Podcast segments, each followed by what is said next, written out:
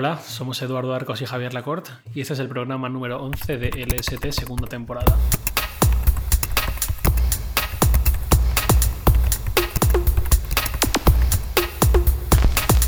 ¿Qué tal, Javier? Muy bien, muy descansado, porque la semana pasada nos tomamos un descanso, como muchos notarán. Espero que muchos lo hayan notado. Y otra vez a la carga. Em, como habíamos prometido, hoy vamos a hablar de. Vamos a hacer un programa especial solo, prácticamente solo del, del Apple Watch, pero quería primero hacer como una especie de recap de, de lo que ha pasado estas dos semanas, si es que ha pasado algo interesante y honestamente tampoco ha pasado algo demasiado grande, salvo que hemos sacado reseñas de los nuevos, los nuevos iPads. Em, y tal vez lo otro relevante es el, el, el wearable de, de, Microsoft. Se llama Band, ¿no? Entonces, si quieres empezamos por, por los iPads. Eh, tú hiciste la reseña del Mini, ¿no? Del Mini 3. Y creo que lo que más ha llamado la atención, al menos a nuestros lectores, es, es la, la, las, las calificaciones que le hemos dado a los, los dispositivos. Sí, también es lo menos importante. Al final Leer la nota es. Leer solo la nota es ir a lo rápido, hacerte una idea, leer un poco en diagonal y la conclusión y el número y poco más. Pero si lees todo lo de arriba, pues ya más o menos sabes qué nota va a llegar. Eh, no, no suele haber sorpresas. Así es. Esta reseña creo que es la reseña más diferente de todas las que he hecho, porque al final el iPad mini 3 es el iPad mini 2 con Touch ID y más caro. Entonces, hablé mucho de, del concepto y de la introducción y de qué le falta y de si merece la pena, pero no hablé de, no valorar casi nada de pantalla, ni siquiera la cámara la mencioné, sino simplemente qué ofrece y las diferencias que hay. Yo, cuando estaba escribiendo la reseña del iPad Air 2, me sorprendí a mí mismo porque terminé de escribirla y me di cuenta que no había dicho una sola palabra ni de la cámara ni de Touch ID. Y mencioné Touch ID por encima, es, es una tecnología muy interesante, pero que la conocemos ya de sobra por el, y funciona exactamente igual que, la, que en los iPhones. La cámara me parece que en un, en un iPad sigue sin tener, yo sigo sin verle la utilidad. Eh, durante el, durante la, la, la, sesión que tú también tuviste, en donde, te, donde nos mostraron los iPads, hubo un énfasis en la cámara. Sí. ¿no? Porque es una cámara nueva, porque creo que tiene una calidad relativamente similar a la del iPhone 5S. Uh, pero, pero yo sigo sin verme sacando un iPad y tomar fotos. Mm, no, no, yo tampoco. Ahora, sí que empiezo a ver, un... siempre he sido de los que he criticado lo de hacer fotos con una tablet, mm. igual que criticamos grabar vídeo en vertical, pero lo de hacer fotos con una tablet empiezo a verle el punto. Para ti, para mí seguramente no, porque tenemos un iPhone y si es un iPhone es un móvil con una cámara mucho más que decente y vemos un poco tontería sacar algo tan grande y levantarlo y hacer una foto. Sí. Por ejemplo, pienso en mi madre, en ese tipo de, de consumidor de tecnología, y para ella, que tiene 62 años y no ve del todo bien, sí que le puede ser muy útil una pantalla muy grande en la que ver la foto y compartirla y editarla. Sí. Y en la que ver incluso lo que está fotografiando. Uh -huh. que, que, al final es un poco lo que se suele ver. Mi imagen de una persona tomando fotos con tablet es un turista en, sí. no sé, en Gran Vía. Sí, ¿no? exactamente. Un turista en Gran Vía que lleva la tablet porque con eso anda viajando y pues nada, la saca y toma fotos con ella. Eh, pues, pues sí, al final se llena, se llena un... Un vacío, sí. Ajá, un vacío, una necesidad. Pero pues, yo no la mencioné.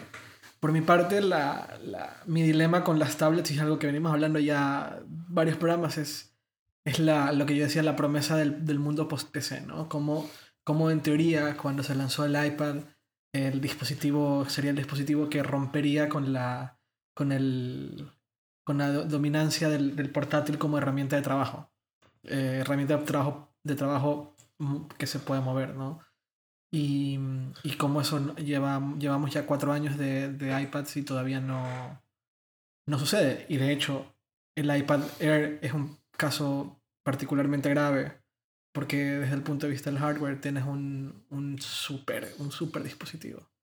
El, el, procesador es rapidísimo, ya tiene 2 GB de RAM que tanta gente pedía, tiene tres núcleos, tiene una pantalla increíble, eh, es retina. Eh, ahora mismo si quieres una pantalla retina en un portátil tienes que irte por una MacBook Pro y pagar 2.000 euros, 2.000 dólares, 2.000 euros para arriba. Eh, con, una, con una iPad Air 2 por menos de 1000 tienes una pantalla retina. Una pantalla retina de 10 pulgadas que es bastante grande. súper liviano, 10 horas de batería, que un MacBook Pro es incapaz de, de ofrecerte. Y el software se queda corto. El, el, sistema operativo se queda corto. Tenemos los mismos avances que el iPhone más o menos con iOS 8, con extensiones que son súper útiles y me encantan, con el centro de notificaciones con, con widgets, que también pueden ser algunos útiles pero no hay algo específicamente para la iPad. No, no, eh, no hay drag and drop, no hay arrastrar. Exacto, eso, eso sería. Eso Samsung lo tiene, por ejemplo. Samsung tú puedes abrir dos ventanas, o incluso una ventana flotante muy pequeñita, y hacer drag and drop entre ellas, pasar archivos, contactos, lo que quieras. Pues algo que en mi opinión es tan básico para productividad como el drag and drop, no lo tiene el iPad.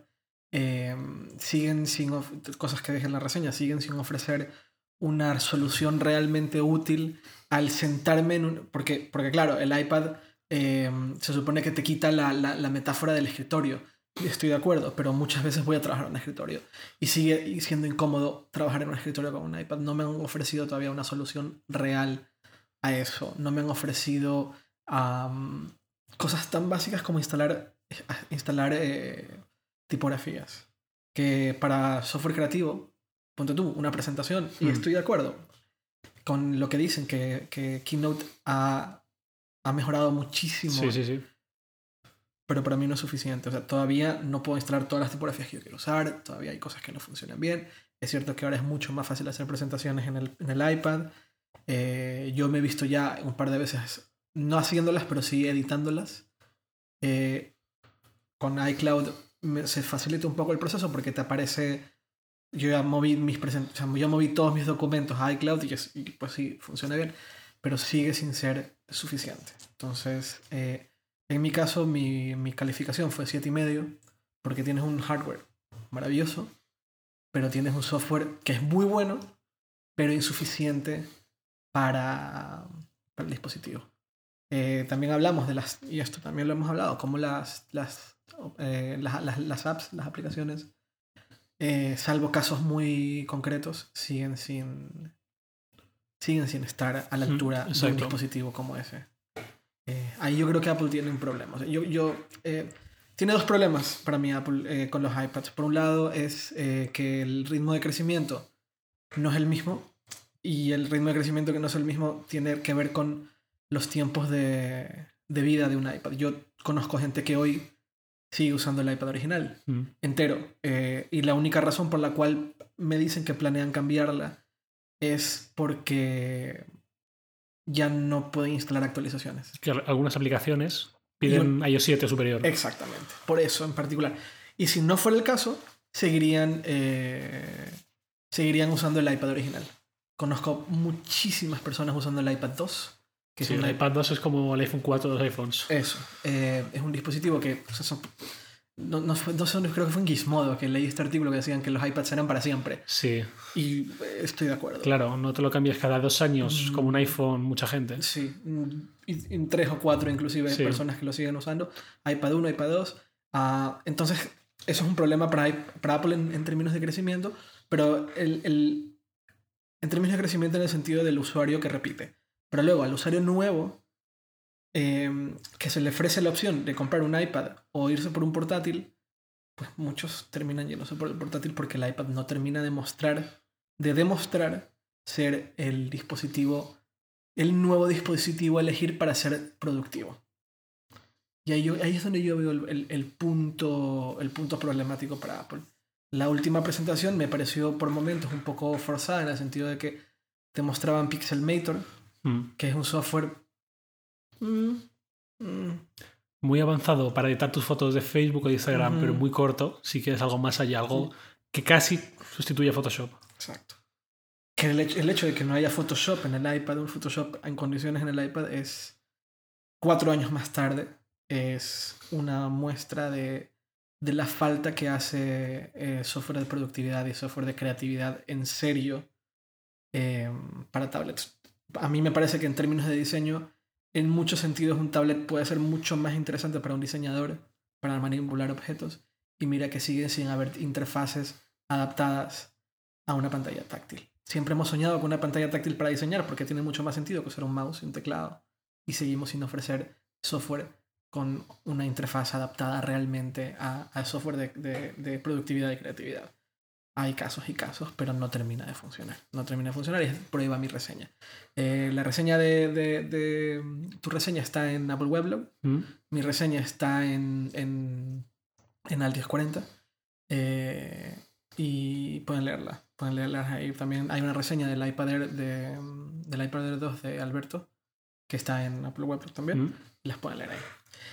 Eso con los iPads. Um, la otra gran relevancia, que es donde tú estás muy informado, es la, el Apple Band, el, el, Apple Band, el Microsoft Band, Sí, que se trata del primer wearable de, Apple- de Microsoft. ¿no? sí, así es. Eh, form Factor es como una Gear Fit, pulsera con pantalla rectangular alargada. Las primeras impresiones que he leído dicen que es demasiado pesada y demasiado gruesa. No sé si será raro o no porque no las he probado. Pero sobre el papel luce bastante, bastante bien en bastantes aspectos. No destaca para bien en batería porque han dicho que dura más o menos con una hora y media de carga, 200 mAh, dura más o menos dos días, 48 horas. Si dicen eso es que va a durar algo menos. Pero Microsoft ya avisa de que si, si usamos el GPS, pues obviamente se va a lastar bastante. Ya, ya, Porque claro, tiene GPS. Claro. Ah, vale. Algo que no tienen apenas wearables. Ninguno, ¿no? Puede ser útil, hombre, no, no aparte no todo el día, pero para tenerlo si te vas a correr, si te vas a hacer una ruta en bici, pues me parece bastante útil. Compatible con Windows Phone, a partir de ahí de pronto Windows a secas. Android y iOS. Ah, mira. Nada más relevante. ¿Cuánto cuesta? 199 Y- dólares, que supongo serán euros igual. ¿Y va a lanzarse en Latinoamérica, España? No O hay fechas próximamente. O sea, que se ha lanzado en Estados Unidos y, vi que había hasta colas para comprarlo. Sí, todavía no hay, no hay fechas para otros países ni nada, pero bueno, no sé, a mí me gustaría probarla. Es mi, mi pequeño dilema. Tiene muy buena pinta, pero no puedo evitar recordar que lleva la palabra Microsoft en, en- ¿Y eso qué? en la caja y no sería la primera decepción que me lleva a algo que a priori me gusta bastante. Eh, me recuerda a tu artículo. Polé- polémico. Al polémico artículo de, de que Microsoft es bueno, pero no es. No, que está en todas partes. Está en más, más áreas y bandas que Google, que Apple, que nadie. Nadie está en tantos sitios como Microsoft. Pero no es el mejor en nada. Eh, ¿no, no crees? ¿Realmente crees que no es el mejor en nada? ¿Realmente crees que no hay ningún... ningún por- porque lo hemos discutido y eh, hemos dicho que tal vez Office es el... el, el- Sí, también en el artículo dije que dejaba a un lado Office porque estaba hablando de consumidor. Y Office no es consumidor. Office creo que a esas alturas Office se ha quedado muy atrás en muchos sentidos, estando ahora Google Drive y Google Docs. Pero, vale, estoy de acuerdo. eh, pero honestamente el, la, la hoja de cálculos de Google es un desastre. Ah, sí, no, Excel sí que no tiene rival. Excel es sí, por encima de... No, y es, vamos, na- nadie ha hecho nada como Excel tan completo. Eh, no voy a decir nada de PowerPoint. Eh, creo que Word sí se está quedando un poco. No, no sé si atrás, pero sí creo que Word representa la forma en la cual se concebían las interfaces en los 90. Exactamente. ¿no? Como mientras más cosas mejor. Sí, y- porque- y una barbaridad de botones en la cabecera y una Sí. columna lateral. Y eso ya no, ya no aplica. La, la- eh, has visto Quip, ¿no? Sí. Y hay- Quip me parece como una respuesta interesante a, la- a la- a los dilemas de hoy, ¿no? De, de para escribir. Cómo, cómo escribir fácil eh, sin, sin, sin complicaciones eh, y con presencia en diferentes sistemas operativos y, y con, con un equipo de personas que están detrás que son que me opinión son muy muy interesantes. El, el que hizo Quip era el ex CTO de, de, de, de Facebook, Hmm. que, que algunos tuvimos la, la fortuna de conocerlo porque... eh, ¿Te acuerdas de FriendFeed? Mm, No. Eh, pues él hizo este él tenía una startup que, se que lo que hacía era como eh, agregar todas las redes sociales en un solo lugar entonces tú tenías como un perfil donde podías ver se veía todo lo que habías publicado en Facebook en Twitter en- y en no sé en MySpace en, en- en- en redes sociales de esto esto era en 2009 2008 y esto lo compró lo compró mm, lo compró Facebook y él, esta persona estuvo en, en un EVE. En un EVE en Mm. 2000. 2000. uf, no sé si fue 2008 o 2009. él estuvo ahí y tuvimos algunos tuvimos la oportunidad de conocerlo y, hablar con él y, poco, fue 2008, de hecho, sí. Y escucharlo y tenía muchas ideas muy interesantes. Poco después se fue a Facebook y fue CTO en Facebook. Lleva toda la tecnología, él hizo crecer Facebook a la bestia. Y ahora hizo Quip. Y Quip es un ejemplo de algo muy, muy simple con una escalabilidad muy interesante en el sentido de que están, están en todos los sistemas operativos, o sea, está en Android, Facebook. Eh, hay una versión web que funciona muy bien y que puedes tener documentos y funciona increíble. Eh, eh, y ahora han sacado también hojas de cálculo. No lo he probado, pero me resulta interesante en el sentido de ver cómo usan esa misma esa misma forma de pensar en algo tan complejo como una, una hoja de cálculos. Me parece que en el caso de, de, Google, pues no lo han logrado. La hoja de cálculos de Google es bastante limitada. Yo, yo que lamentablemente, y muy lamentablemente, tengo que trabajar con hojas de cálculo eh, por temas de presupuestos y de, y de, flujos de caja y demás. Eh, no hay forma hay forma de tener cosas en, de hojas de cálculo en, en, Google, pero son las básicas. Las más complicadas tienen que, ir a, tienen que ir a Excel sí o sí y ahí es un problema. Ahora con Office 365 tal vez no tanto, porque ya tienen la sincronización en la nube y puedo... Y puedo, yo tengo, bueno, aquí en la oficina hay un, en Hipertextual hay un el controller, es tal vez la, la palabra para describir.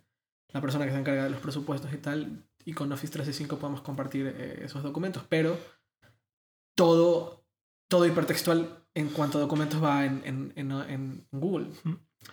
Y pues es raro tener todo en Google menos, menos la hoja de cálculo, pero es lo que estamos haciendo. Entonces, no sé. Eh, y por otro lado, no sé, pienso en el, en el, en el, en el, en el, en el Xbox 360 y fue donde... no tenía rival. No tenía rival, o sea, el, el, el PS3 era rival, pero creo que... Creo que creo que, por ejemplo, Xbox Live es un muy buen servicio.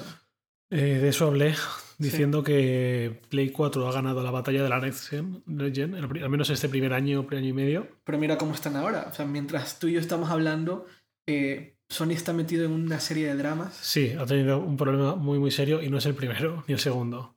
Eh, es que es eso. Pero aún así ha arrasado. Y bueno, ya dije que el, el sistema online sí que PlayStation Network funcionaba bastante, bastante mal en comparación con Xbox Live. Sí, sí, sí. Pero lo que es el ecosistema consola. Mm, mm, sí, la PS4 me parece videojuegos. Yo hace, esperaba lo contrario. Cuando salieron esperaba que Xbox One fuese bastante superior al final. Es que en papel lo es. En papel es una consola que no solo es consola. Mm, exacto. es interesante, pero que a la práctica te das cuenta que er, está muy mal enfocada. Es parte de Microsoft. Estamos en todas partes, pero no somos el mejor en nada. El mucho abarca, poco aprieta. Sí. Y Play 4 dijo el mensaje contrario. This is for the gamers. The gamers. Y gamers y, y, fíjate, for the gamers y el sistema y el, la consola está, está increíble, es pequeña, no hace, no hace tanto ruido. Me parece que el control es mejor del, del PS4, pero la interfaz gráfica de, del PS4 es horrible. y la de Xbox es peor. Es muy loco que la nueva generación de consolas tienen, tienen han, han hecho elecciones de interfaz tan horrorosas. Eh, ahora Xbox han mejorado algunos aspectos, le han cambiado, han simplificado algunas cosas que antes eran muy complicadas de acceder. Y se supone que el nuevo firmware del PS4 mejoraba considerablemente y lo único que ha hecho es meter mucho problema. Pero, pero sí, sí, la verdad es que Microsoft eh, necesita enfocarse. Está muy, muy... Está en todas y no está en nada hmm. bien. Particularmente sistemas operativos. A mí me, me, me, me o sea, mi Windows me causa particular problema. No, yo estoy igual. Yo quítame el iPhone, quítame el iPad. De hecho, he pasado mucho más tiempo en los últimos dos años con un Android que con un iPhone. Sí. Eh, podía cambiarlos perfectamente. Pero Mac no me lo quites. Porque si me lo quitan es más dar un Windows. Y no puedo estar con él. Yo tampoco. Es que me, frustro. Cuando voy a casa de mi madre y le tengo que arreglar todos los destrozos que tiene, me frustra muchísimo usar Windows. Pues igual yo. Yo Consejo para los que tenemos que arreglar eh, eh, las, compus, las compus de nuestros padres, que se compren una Mac. Es la solución hmm. perfecta. La Mac más barata, aunque sea usada. Eh, una Mac mini usada, se la pones a tu padre y a tus padres y jamás vuelves a tener problemas. Hmm. Eh, y es una inversión muy rentable. es muy rentable porque dura muchos años, a diferencia de una PC que vas a tener que cambiarle, cambiarle toda clase de, de cosas y tal. Una, una chica el otro día pedía consejo en Facebook y, y yo le dije, y ella decía que no quería comprarse un Mac por tema sobre todo porque costaba más dinero y al final le dije, cómprate un Mac. Me dijo, no, es que cuesta demasiado. Le dije, no, no, me dijo, es caro. Yo le dije, no, no es caro, cuesta mucho dinero, pero no es caro. Exacto. Caro, caro es pagar tres veces menos por algo que en tres meses te va a dar muchos problemas y dolores de cabeza. Exactamente. Eh, nuestro primer patrocinador, y de hecho agradecemos bastante que, que- que lo sea, eh, es eh, Philips. Para este podcast vamos a hacer un, un sorteo con, de los Philips Hue. Eh, quien no sepa qué es un Philips Hue son estas bombillas que se conectan vía Wi-Fi a una app en tu smartphone y le puedes cambiar el color, puedes elegir cuándo quieres que se, enciendan, la, la intensidad. Es muy loco. Aquí, aquí en, la, en la oficina lo hemos estado probando y ha sido un exitazo. ¿no?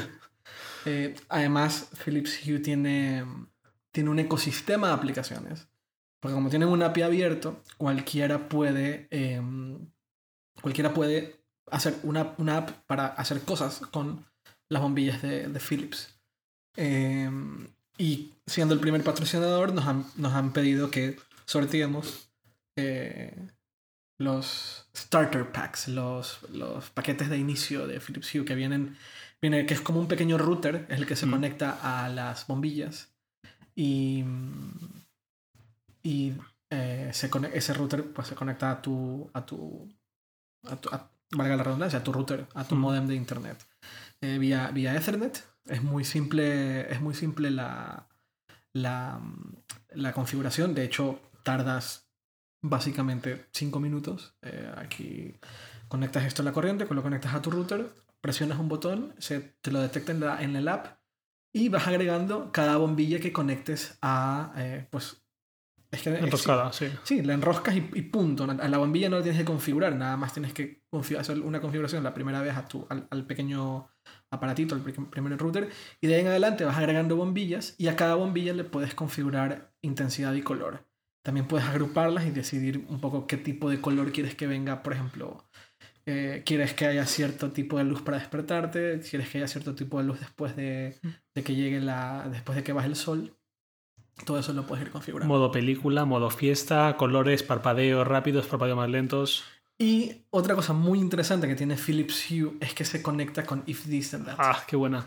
Eh, por ejemplo, puedes hacer que cuando haya un, tengas un nuevo follower, en, en- un nuevo seguidor en Twitter, haga o- parpadee. Luz- Luces de fiesta, por ejemplo. Por ejemplo, hacer celebrar.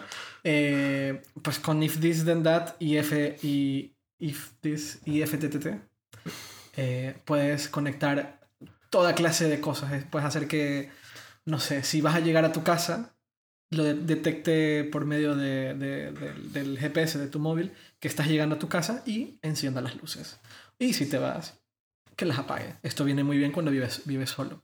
Eh, puedes hacer eh, puedes hacer mil cosas. Aquí en la oficina tenemos algo muy chulo. Ajá, Y es que, eh, para quien no lo sepa, Eduardo, por las mañanas suele trabajar desde casa sí. y viene a la hora de comer, un poquito antes más o menos. antes, sí. Algo muy chulo es que no sabemos exactamente qué hora viene, porque a lo mejor viene a las 2 o a las 12 o a la 1. Entonces, eh, el otro día le robamos el iPhone sin que se enterara y configuramos que cada vez que esté llegando al garaje de la oficina, las luces empiezan a parpadear con color rojo. Entonces, todos nos ponemos a trabajar muy rápido, escondemos todo lo que no queremos que vea Ay, Dios. y él llega y dice: Hola chicos, y todo está. Ah, hola, no te esperábamos. ¿Qué tal aquí? Muy, todos muy Eso, ordenados. super útil, Hue nos está Sí. disparando la productividad de la oficina. ya, ya, ya.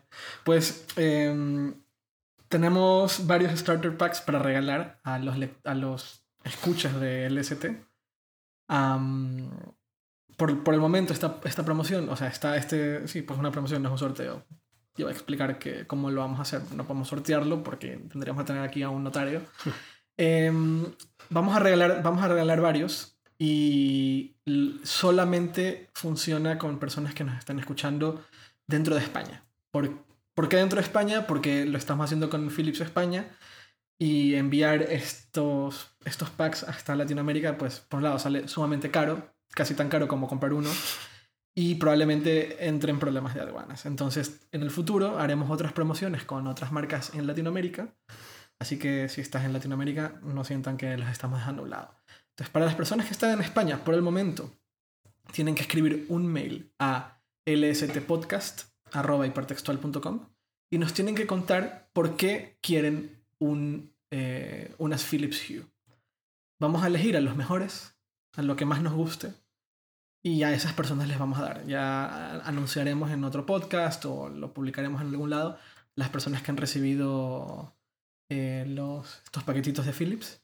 Y muchas gracias a, valga la redundancia, nuevamente, muchas gracias a Philips por, uh, por patrocinar, por ser el primer patrocinador de, de LST. No, en serio, están súper chulas y la integración con IFTTT es súper, súper guay y es un ejemplo de que dejar las APIs abiertas siempre es buena idea. Sí, sin duda, sin duda.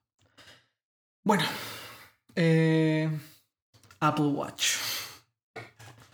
Apple Watch. Nos, han nos dijimos que queríamos hacer un programa eh, básicamente enfocado en el Apple Watch, que decíamos que era una tontería, que nadie le iba a interesar y recibimos un montón de comentarios diciendo que por favor lo hiciéramos. Así que aquí estamos hablando únicamente, no únicamente, pero prácticamente solo del Apple Watch. De aquí en adelante solo vamos a hablar de eso. Y para empezar con el tema, quería retomar una cita que tú hiciste. no me acuerdo en cuál número, en qué episodio, en qué número fue, pero era algo que tú me habías contado que te había dicho alguien de Apple y que decía que hasta ahora la mayoría de los smartwatches eran compañías de tecnología reuniendo piezas ya disponibles en muchos casos y armando un aparatito que parece un reloj y lanzándolo al mercado. Para bien y para mal. En algunos casos para bien, me parece a mí que el Moto 360 es un poco para bien, al menos sentó alguna especie de precedente interesante hacia dónde vienen los smartwatches con la pantalla redonda. O sea, diga, haya o no haya la, la bandita de abajo, que yo personalmente no la soporto, pero pero marca un precedente, porque de ahí saltaron un montón de, de compañías que, que han eh, emulado e imitado la pantalla redonda y que han ido por ahí. Y para mal en algunos otros casos con, con los primeros, por ejemplo, las primeras iteraciones del, del, del, del, Gear de Samsung que eran particularmente malas. Ahora han mejorado bastante, como suele ser con Samsung, que van iterando... Iteración en el mercado es la, la de Samsung, porque lanzan productos aunque no estén completos y con la respuesta de la audiencia, de la, de la, de la audiencia, con la respuesta del, de los clientes, van mejorando. Van iterando, sí, reconocido por ellos mismos además. Sí, sí, sí. Uh, pero lo que te decía esta persona de Apple era que en el caso de, de Apple no es simplemente juntar piecitas y lanzar un dispositivo, sino que es un producto en sí mismo. ¿No? ¿Estoy en lo correcto? Sí, como una especie de todo. De pensar una experiencia. Sí. Entonces quiero empezar por ahí, porque, porque, porque Apple es lo que hace. O sea, esto es lo que hace Apple. ¿no? Esto que, que tú me estás diciendo y esto que te han dicho a ti, eh, eso es lo que hace Apple, es eh, lanzar un producto que va más allá del producto. Eh, es un producto que en números, o que en papel y en números no tienen mucho valor, pero justamente por ser una experiencia en sí misma, genera mucha atención. Y el Apple Watch no ha sido lanzado y ha generado una atención brutal. A mí me gustaría un poco hacer comparaciones con lo que Apple ha hecho en, el pasado. Con, con, el, a mí muchas veces el Apple Watch me recuerda más al iPod que el iPhone. Porque el iPod era un objeto... El iPod durante mucho tiempo fue un objeto de lujo. Mm. Eh, el iPhone no tanto. El iPhone venía eh, subsidiado por, por, operadoras. Siempre ha sido subsidiado por operadoras. El primer iPhone era muy, muy caro pero seguía siendo subsidiado, eran 400 dólares por dos años. durante dos meses, después bajaron a 400. Sí, ahora ya están en 200, 250. Y está, eh, eh, hay gente que lo compra, hay gente que lo compra desbloqueado y tal, pero sigue siendo un, sigue siendo un, un producto que ha sido subsidiado por operadoras porque así es como funcionan los teléfonos. Y es un campo de consumo, de consumo, es un teléfono, es un campo de consumo como tal. En cambio el iPod a mí el iPod cuando se lanzó era un producto muy caro para lo que en esa época considerábamos como algo de valor. O sea, era un producto muy caro para solamente escuchar música. Y por ser un producto muy caro para solamente escuchar música y que solo funcionaba con Macs, se convirtió en un objeto de lujo. Si traías un iPod, estás demostrando que tienes el dinero para pagarlo y que estás en una especie de club muy pequeño y las iPods tardaron 3, 4 años en venderse en masa. Pero estabas en un club muy pequeño de personas que tenían un, un ordenador o una computadora con FireWire, es decir, solo Mac, y solo Mac, porque el, el iPod no se podía conectar de manera oficial a una PC. Si querías conectarlo a una PC, tenés que comprar una tarjeta de expansión FireWire, conectarla y usar software de terceros no autorizado que funcionaba a medias eh, para pasar la música. Por eso a mí me recuerda tanto el iPod, el Apple Watch al iPod. Y por otro motivo también, porque Apple cuando lanzó el iPod solo era, y solo era, una empresa de ordenadores, de, de computadoras. Mm. Solamente era una empresa de computadoras que hace tres años, tres años y medio, estaba a punto de quebrar. El iPod se lanzó en 2001 y en 1997, cuando volvió Steve Jobs, Apple estaba prácticamente en la ruina. Em, acá ha cambiado un poco. Apple es la empresa de tecnología, es la empresa innovadora, el ejemplo. Es, ahora, eh, leí un artículo en el New York Times que decía que el, iPhone se está vendiendo tanto, tanto, que está haciendo impacto en la economía estadounidense de manera positiva. Imagínate.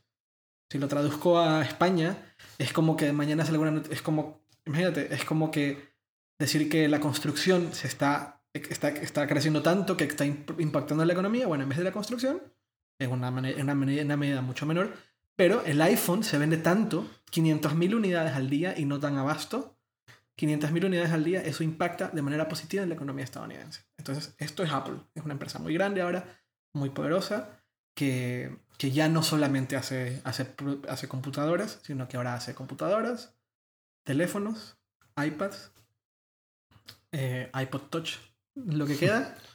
Eh, y ahora se va a lanzar a algo que es completamente distinto. Tal y como en 2001. Se va a lanzar algo que es alejadísimo, y no, pero, pero es alejadísimo de lo que ellos están acostumbrados a hacer. Y es un dispositivo que ya no podemos ni llamarlo dispositivo, porque no, no, no podríamos concebirlo como un dispositivo tecnológico, sino que deberíamos concebirlo como un accesorio para vestir. Eh, y es interesante, es interesante las implicaciones que, que hay alrededor de, de, de, esa, de esa idea. Eh, más contexto, Apple está haciendo promoción del Apple Watch por canales alejadísimos a la tecnología. En pasarelas de moda, se puse, hicieron, una, hicieron una exposición en París, en una tienda, una tienda de moda súper cara, donde, estuvieron, donde no invitaron a un solo influyente tecnológico, sino que quienes estaban ahí eran, eran modelos y, diseñadores. Em, y probablemente se haga el lanzamiento en un, en un, en un evento que no corresponde a lanzamiento de iPhones ni de iPads, ni siquiera en la época, porque Apple lanza productos nuevos en ahora, acaba de hacerlo, o sea, en otoño, y el Apple Watch va a tener su propio, probablemente va a tener su propio evento anual durante inicios del año, con un ciclo completamente distinto, ¿no? Y ah, para mí todo esto me resulta muy interesante y muy emocionante porque, porque a mí me encanta la idea de, de, que una empresa cuando le va muy muy bien decida reinventarse, mm. Y no sé si Apple vaya a reinventarse como tal, pero sí creo que hay una, creo que hay una parte muy grande de Apple que le está dando mucha atención al Apple Watch y que, y que va a hacer que poco a poco la, empresa se vuelva a transformar porque van a llegar a un mercado que en teoría es muchísimo más grande. ¿no? Es muchísimo más grande el mercado de los accesorios, el mercado de la, de la moda, de, de los... De los, de los sí, no, sí, no. ¿Por qué no? O sea, ¿por qué sí, por qué no? Porque sí, porque sí, el mercado de accesorios y moda es muchísimo más grande, pero no se le puede comprar a alguien que no tenga un iPhone. Ahora, como el primer iPod. El primer iPod no lo podías comprar a menos que tengas una Mac. Cierto. ¿Vale? Pero eso tardó un año, dos, uno o dos años. Dos, 2003 fue iTunes para Windows. Vale. Eh, estoy de acuerdo. Ahora necesitas un iPhone. Mucha más gente tiene un iPhone de lo que ahora mismo gente en esa época tenía una, una, una Mac. Mac. Y yo entiendo que el primero el segundo modelo necesite vivir cercano a un teléfono. Pero tal vez el tercer modelo pasa lo que pasó con, con Apple en 2003, que decidieron hacer iTunes para, iTunes para Windows y acá deciden lanzar un, un cliente para Android. Y eso sería bueno, sería... Sería Una, apli- divertido. una aplicación de Apple en Android. Sería divertido. No hay ninguna, bueno, Bits. Ahora, Bits hace la compra, Mm. pero nunca Apple ha sacado nada para Android. la gente que, que usa Apple, lo que ha seguido Apple desde hace años, recordará lo rompedor que fue a Steve Jobs ver arrancar Windows y abrir una copia de iTunes en Windows para mostrar cómo funcionaba. Y lo que eso significó culturalmente en el mundo de Apple, ¿no? Porque, porque yo leía a todos estos, a los trucutus de, de Apple que son, son fanáticos enardecidos de la marca diciendo que Apple se había acabado, ¿no? ¿Cómo es posible que Apple lanzara un software tan importante como iTunes en, en Windows? Luego sacaron, sacaron Safari, pero en ese momento fue muy loco ver a Steve Jobs. De hecho, el, el evento se llamaba Hell Freezes Over, ¿no? El, el- El infierno se congela. el infierno se congela. Apple saca, una, ca- saca un software para, para, para Windows. Y acá podría ser un poco lo mismo. Eh, yo, yo entiendo la, la estrategia de, de Apple de al principio lanzarlo junto con, App- con el iPhone. Pero ha- hay que ver hacia dónde va el, el Apple Watch. Es decir, si es que deciden. Por un lado, si deciden hacer que siga dependiendo de un teléfono. O deciden que cualquier teléfono, o al menos Android también pueda de alguna forma eh, interactuar con el, con el, con el, con el reloj. ¿no? Em, también hay implicaciones con el, con el precio. Hay implicaciones con las elecciones, es decir, que se pueden elegir una serie de combinaciones de todo tipo. El material con el cual está construido el, el teléfono, el teléfono, el, el reloj, las bandas, las, las cuerdas, las cuerdas, las Correas. correas, perdón, eh, tamaños y el famoso edition ¿no? de, Hmm. de oro. Esto también es un desafío de cara a la distribución. ¿Por qué? Mira todas las modalidades diferentes que hay de combinaciones de Apple Watch. Sí. O sea, en un iPad tienes muchos modelos, pero vienen a ser más o menos lo mismo. Simplemente ves en la cajita 616, eh, 64, 128 y el color. Y lleva bastantes combinaciones. Sí. Que esto también me recuerda a 2000, no, 98, cuando Apple sacó el iMac. Primero lo sacó solo en el tono este tra- 97, el verde. translúcido verde, que fue Sí. el anuncio de lo sentimos, no lo tenemos en beige. Y luego Steve Jobs con, o John Ive, no sé quién fue, decidieron sacarlo en varios colores. Claro, los cinco Creo colores. que cinco eran. Sí, Cinco, ¿verdad? cinco colores. Translúcidos también. Translúcidos. Eso era un desafío de cara a la distribución de cómo vas a empezar a comercializar y distribuir cinco colores diferentes del mismo ordenador. Mm. Y asegurarte de que todas las tiendas tengan todos. Apple no, no, no, se no, no está en su ADN dejar que una tienda solo tenga dos colores y le da igual. Así es, sí.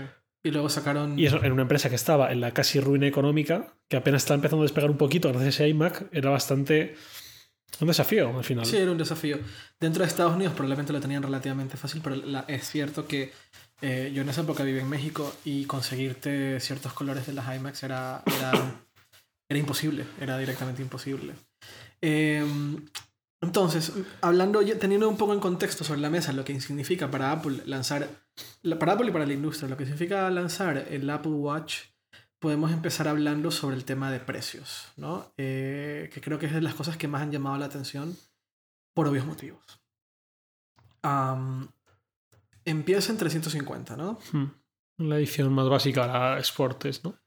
No estoy seguro si es la Sport o la otra. Creo que la Sport era un poquito más cara por el material que usaba. Pero lo que llama mucho la atención de, del Apple Watch y los precios es lo que tal vez pase con el, el, el, el- Watch Edition, que es, un, que es la versión de oro.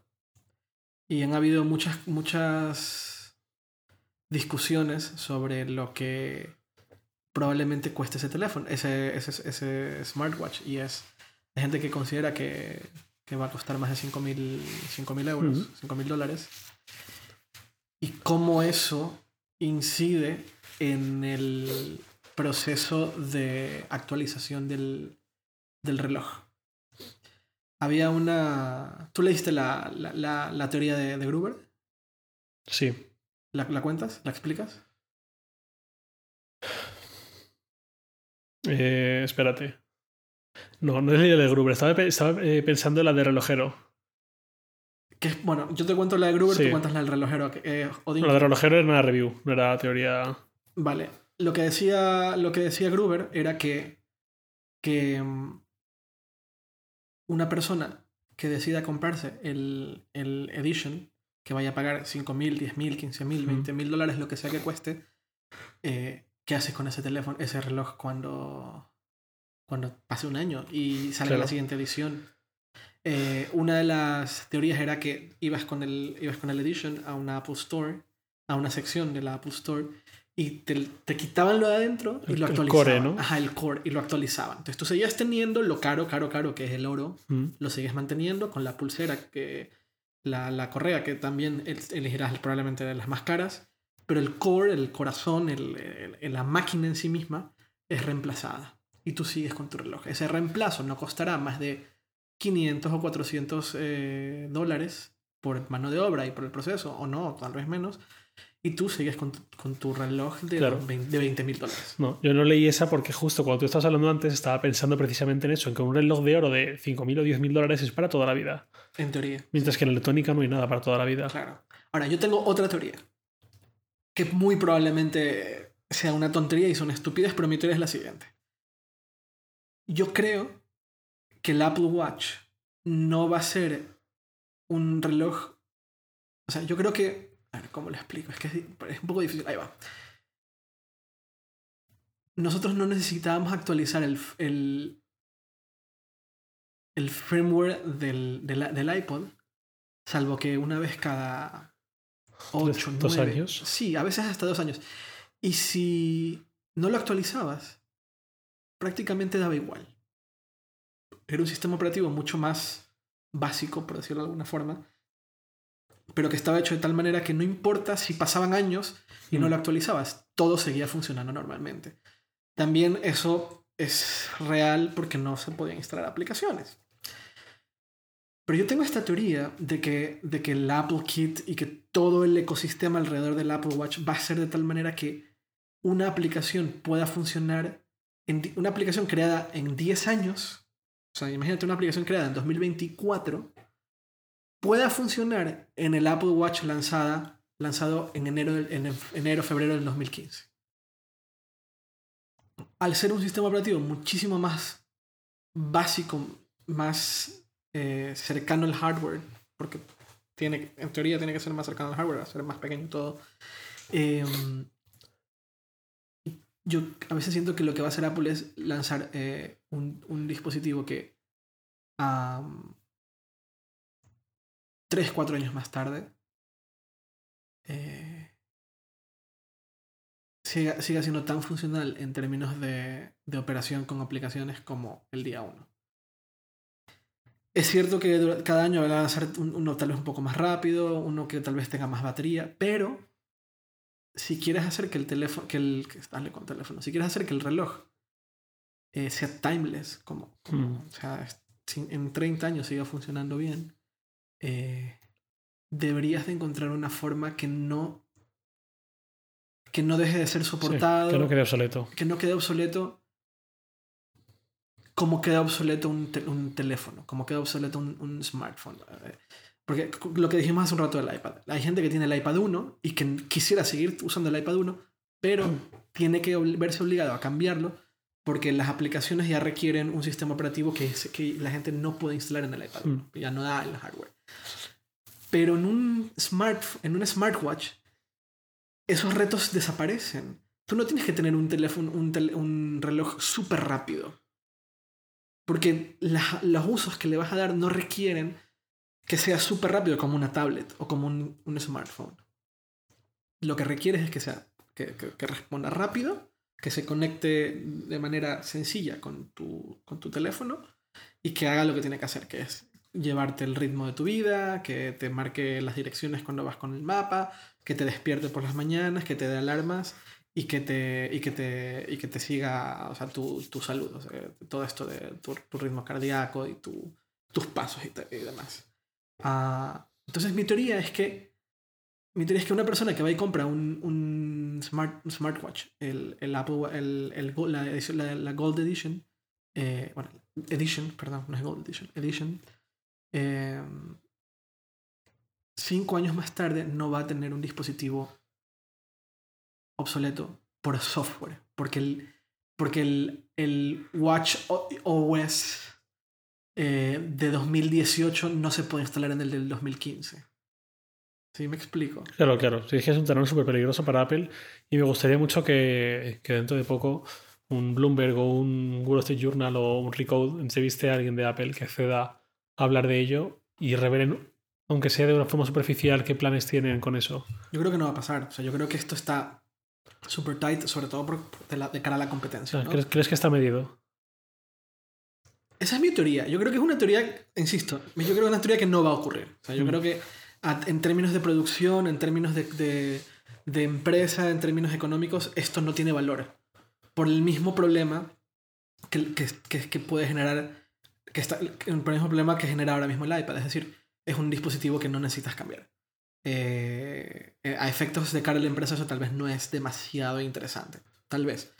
Eh, nuevamente, yo podría estar diciendo tonterías porque por otro lado Apple sigue ganando cada vez que se compra una app, ¿no? Pero bueno. La, la teoría de Gruber, que tal vez está informada, en el sentido de que tal vez alguien ya le ha dicho. Sí, Gruber siempre sabe algo. Sí, es que tú lo que haces es cambiar el core, cambiar el corazoncito hmm. del, del, Apple Watch. Apple anunció que había, había creado un sistema on a chip que se llama. ¿Cómo se llama? S1. Me parece que se llama S1. Que es el, todo el sistema operativo, todo, todo, todo lo que hace funcionar al, al Apple Watch viene en un solo chip. Que, que no me acuerdo el nombre, según yo es S1, pero me puedo equivocar. Tal vez lo que haces es quitar el S1 y meter el S2, hmm. ¿no? Y listo, y tienes completamente actualizado el, el, el, el reloj y venga, eh, cinco años más de vida. Eso no, te, eso no te arregla el problema de la batería, que es lo que, es lo que deberíamos hablar ahora y de lo que hemos estado mencionando a lo largo de varios, de varios podcasts. De hecho, cuando hablábamos del el podcast pre-keynote, pre-anuncio, decíamos que nos parecía ridículo tener un, un smartwatch que tienes que cargar todos los días. Hmm. Y todo indica que el Apple Watch es un... Eh... Un dispositivo de un solo día de batería. Sí, está confirmado, sí. Un día. No está confirmado. Han dicho que están tratando de hacer que, que dure más. o sea, que dura un día. Ya. Un día sin su noche. Vale, entonces. ¿Sigue siendo para ti un un deal breaker, un, te rompe la, la, la, decisión de compra. Me tiene que dar algo que justifique eh, cargarlo todas las noches. Tú, tú no usas reloj, ya te he preguntado esto. No, no, nunca, no solo lo de hace años además. Eh, yo llego a casa y me quito el reloj. Lo sé, lo sé. Eso ya lo hablamos. Eh, que tú lo quitas y te daría igual que dejarlo tirado en un sofá que tirarlo a la peanita. Ajá. Es que es, que, es, que es real. Nadie duerme con un, con un reloj. Puesto. Yo cuando llevaba reloj, hasta hace unos años, llevaba años el mismo reloj y dormía con él y hacía todo con él, salvo jugar al fútbol y alguna cosa ¿Y te metías a bañar con el reloj? Sí. Pero no. es un poco cochino, ¿no? No, lo, lo, lo, lo, cochino es no lavarlo. Lo cochino es que coja roña y ni siquiera dejes que le entre agua. Eh, no sé. O sea, me tiene, es como los smartphones. Si me presentan un iPhone que hace lo mismo que un Nokia Danphone, un Nokia tonto, uh -huh. o un móvil que marca que sea, pero con la batería durante un día no hay justificación para cargarlo cada noche. Pero si me das un iPhone que hace todo lo que hace un iPhone, que hace muchísimo más que cualquier Danphone anterior, uh -huh. claro que está justificado cargarlo por la noche. Es que al final es lo que hemos hecho todos. Todos hemos pasado de móviles tontos a smartphones y hemos asumido como normal y aceptable cargarlo todas las noches en vez de cargarlo cada cuatro días, que era lo que decíamos antes, Sí. porque nos da muchísimo más y da muchísimo más valor y lo usamos mucho más y está, está mucho más conectado con nosotros. Sí. Si hay un reloj que solo va a ser un espejo de nuestras notificaciones del, del smartphone, No vale para nada. Es que ahí no vale para nada. Estoy- claro, estoy así está cualquier web de segunda mano Wallapop o lo que quieras, hasta arriba de anuncios de vendo X smartwatch que me he comprado. ¿Por qué? Porque es que veo que no lo uso. Claro. Vale. eh, no sé. No sé porque nunca, nunca estaba en la situación. Yo no sé si, si realmente eh, me molestaría cargar todas las noches el, reloj. No sé, no sé, no sé. Yo hace, hace, hace, hace, antes de ver lo que Apple planeaba con el, con el Apple Watch, me parecía ridículo cargar el- el reloj todos los días. Ahora, y a medida que voy viendo las posibilidades y las el futuro de una plataforma que me permite, que en teoría me permite hacer un montón de cosas que antes no, y que poquito a poquito se va viendo, se va abriendo como esa ventana de cosas que dices, mmm, puedo hacer esto. Claro, exacto. Si veo que realmente me es súper útil en el día a día, entonces aceptaré y asumiré que tengo que cargarlo cada noche. Sí. Mientras tanto, es como si ahora el iPad te durase dos horas la batería. Seguramente no, no, no querrías tener un iPad si tienes que estar constantemente cargándolo, pero como dura 10 o más, pues bueno. Claro, claro, claro. Vale, y en, en precio, ¿cómo lo ves? ¿No? Ya lo hablamos al principio, pero, pero ¿te parece 350 por el básico el modelo algo comprable? A mí me parece que es un regalo. A ver, tanto, Es como, Apple.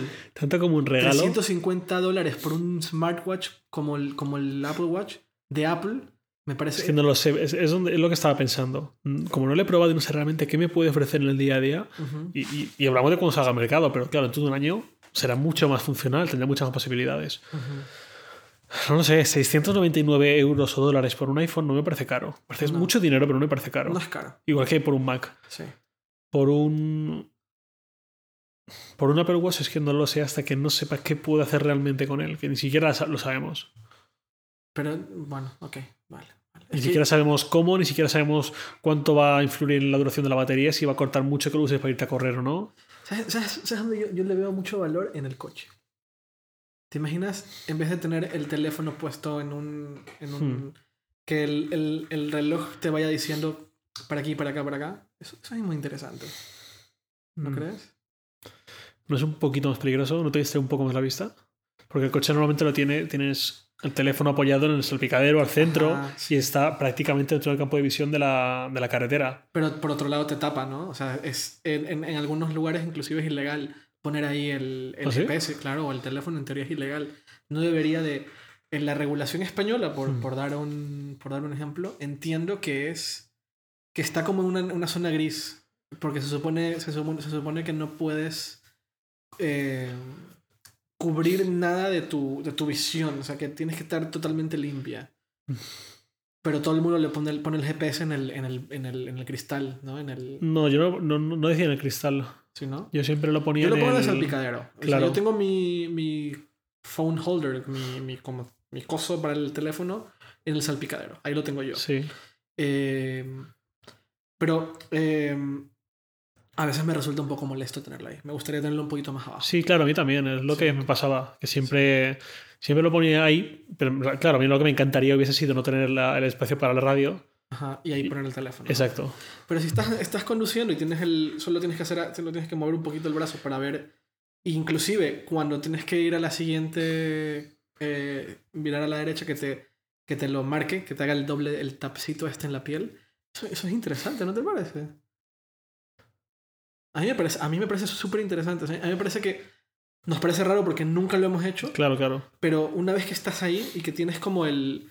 que tienes una interfaz muy bien adaptada a esa pantalla pequeña y que te diga un poco hacia dónde ¿Y no crees que algo más invisible es la voz? ¿No crees que un teléfono que aunque lo tengas, entre el cambio de marchas y el freno de mano, que esté ahí conectado, incluso con- conectado al, al cargador, al mechero, para poder usar Siri, Sí, diciendo, oye Siri, ¿no? sí. ¿No crees que es... Me parece mucho más interesante que te vaya diciendo eh, la próxima gira a la derecha, que es todo el GPS son por voz al final. Pero terminas viendo el GPS. ¿O no? Bueno, yo sí. Es que me pierdo. Bueno, o sí, pero no tanto. No tanto como si tienes que ir mirando lo que tienes en la muñeca. Y una, una, una aplicación que sea con voz, pero si necesitas. eh, si necesitas eh, ver qué onda, Hmm. puedes mirarlo en el reloj. Claro. No, es que cualquier GPS es básicamente eso. Es una pantalla que si quieres la miras y si no, no. Ya, Y ya, te va pero- guiando por, con la voz. Pero el GPS está ahí siempre. O sea, el GPS es, es, está, es, es una pantalla que está ahí y que tienes que tenerla ahí puesta siempre. Y si es eh, Waze o es Google Maps o es Apple Maps, lo mismo, ¿no? Está ahí como siempre. Y inclusive los GPS integrados a los coches están ahí siempre con, y es como mucho ruido. y no sé, ¿sabes? Como, porque también a veces siento que, no a veces siento, sino que pienso yo que al ser una pantalla pequeña obligará a los desarrolladores a pensar en interfaces tan simples que sean Mm. extremadamente fáciles de entender con, con mirarlos menos de un segundo, ¿no? Como cuando miras la hora en tu reloj. Eh, en una pantalla más grande se justifica tener más información al mismo tiempo, pero en una pantalla, pantalla, pantalla pequeña te obliga a, acotar y a economizar lo más posible. Claro, tienes que quitar nombres de las calles, tienes que quitar velocidad, que lo tienen casi todos los GPS, pero Sí. no te interesa si quieres No. lo básico. No, te le interesa al tipo que quiere engañar a los, a los radares. También. Porque te sale la velocidad real y no la velocidad de tu, de tu coche, que normalmente está un poco más arriba de lo normal. Pero yo solamente quiero saber dónde está la siguiente salida cuando estoy en una autopista. ¿Mm? Si tengo que virar a la derecha, a la izquierda o la salida de la rotonda, ¿no? Que son normalmente las, las, las indicaciones más habituales. Entonces, yo me meto a una rotonda, que me, lo, que me lo diga en audio, la siguiente rotonda, tercera salida. Pero si yo lo veo rápidamente en mi Apple Watch, que me dibuje una rotonda y que me muestre número 3, la salida número 3, la siguiente rotonda. Y siga. Me parece, me parece un uso distinto a lo, a lo que estamos acostumbrados como, como conductores y que en cierta manera puede ser más seguro al tenerlo más cerca de ti. No sé, no sé, no sé. Insisto, puedo estar dando tonterías y la gente está diciendo, este tipo, por Dios, está loco. La putada es que esto queda grabado y dentro de cinco años cualquiera puede meterse en y tú saberlo. Claro, claro, claro. Pero, pero es lo que, lo que- es- un ejemplo de cosas que me parecen interesantes. Hay ejemplos muchísimo más obvios. eh, todas las aplicaciones de fitness, ¿no? Hmm. Nike, Nike, Nike Fuel, Ni- Nike, ¿cómo se llama la aplicación de Nike de- para correr? Sí, Nike Plus. Que tú eh, decías que la nueva interfaz es súper bonita y la nueva interfaz es súper bonita, ¿cierto? Genial, sí. Y tienen gente que trabaja en Nike, en Nike Plus, en Nike, en el Field Band, que ahora están trabajando en, en Apple. Mm. Eh, todas esas aplicaciones de, que van a, van a competirle a, a Fitbit eh, tienen mucho más sentido. Tienen, tienen, es más obvio en un, en un smartwatch. Pero a mí me interesa todo aquello que no es obvio. Un poco como lo que sucedió con el, con el iPod, con, con el, con el iPhone, perdón. Cuando salió el iPhone, habían cinco o seis categorías de aplicaciones obvias para un teléfono y triunfaron las no obvias. Claro. Triunfó Twitter, ¿no? Twitter era no obvio para un smartphone. Ahora nos parece como lo lógico, ¿no? Todo el mundo usa, usa Twitter, todo el mundo usa redes sociales en, en el móvil. Pero en 2007, la idea de estar todo el tiempo en una red social desde el teléfono no era particularmente lo que querías hacer. Porque te parecía como complicado. ¿Cómo, cómo, te- cómo, cómo interactúa con tanta gente por un teléfono? Eso es... eh, No. Y ahora Facebook anunció que creo que... No sé, si, no sé qué porcentaje era, pero un porcentaje muy alto usa, usa Facebook desde el móvil que desde un ordenador. Eh, a, eso- a ese tipo de aplicaciones, güey. ¿Cómo... O sea, ¿cuáles van a ser las aplicaciones no obvias de un smartwatch como con un con un SDK tan poderoso que nos van a hacer usar nos van a hacer sentir que no podemos vivir sin el sin el sin el reloj. La principal diferencia es pantalla mucho más pequeña sí. y todos los sensores que tiene conectados a tu, a tu piel, a tu muñeca. Los que creo que se han- creo que no se han anunciado todos los sensores además, ¿verdad? No, eso lo llevan bastante opaco. Sí. Mira, la Mic- Microsoft Band mm, tiene un sensor que hasta te mide tu nivel de estrés en base a la respuesta de tu piel. Se tiene dos sensores superior e inferior, Ajá. encima de tu muñeca y debajo, Ajá. Las dos caras. Mide en el pulso, lo típico, Sí. pero también mide hasta el nivel de estrés que tienes. Eh, más sensores de Microsoft Band tiene hasta sensor ultravioleta, que eso es el tipo de, de añadido, de complemento que piensas, bueno, ¿para qué quiero un sensor ultravioleta en mi, mi muñeca? ¿Para qué, qué utilidad me puede dar? Bueno, pues te dice, con el sol que hay ahora mismo, vas a tardar 60 minutos en quemar tu piel. Ya. Después hasta una hora. Si estás más de una hora, vas a salir quemado. Si estás Ajá. tres cuartos de hora, bueno, saldrás bien. Eso es interesante. Claro, ese tipo de aplicaciones no obvias que tú dices, Sí, que no te las esperas, pero que a lo mejor el día que vas a la playa o... te viene muy bien. claro. sí. Am, hay que ver, por ejemplo, ¿ves que el, el iPhone 6 tiene el sensor del el barómetro para la altura? Mm. Hay que ver si ese tipo de, de sensores también al final los incluyen en el, en el Apple Watch. Porque también tendrán cierto nivel y cierto, siempre cierto tipo de utilidad. Pero bueno. Siguiente aspecto, siguiente tema que me gustaría un poco tocar con, con el Apple Watch es el tema de la distribución. Eh, también ya lo hemos llegado a tocar en algún otro podcast, pero no lo hemos profu- profundizado. Y es cómo vendes un Apple Watch en un Apple Store. Es decir, si yo soy un tipo con mucho dinero y entro al Apple Store de Sol un sábado por la tarde, Mm. voy a durar ahí dos segundos. Claro. La vuelta y me voy a ir. No, no es...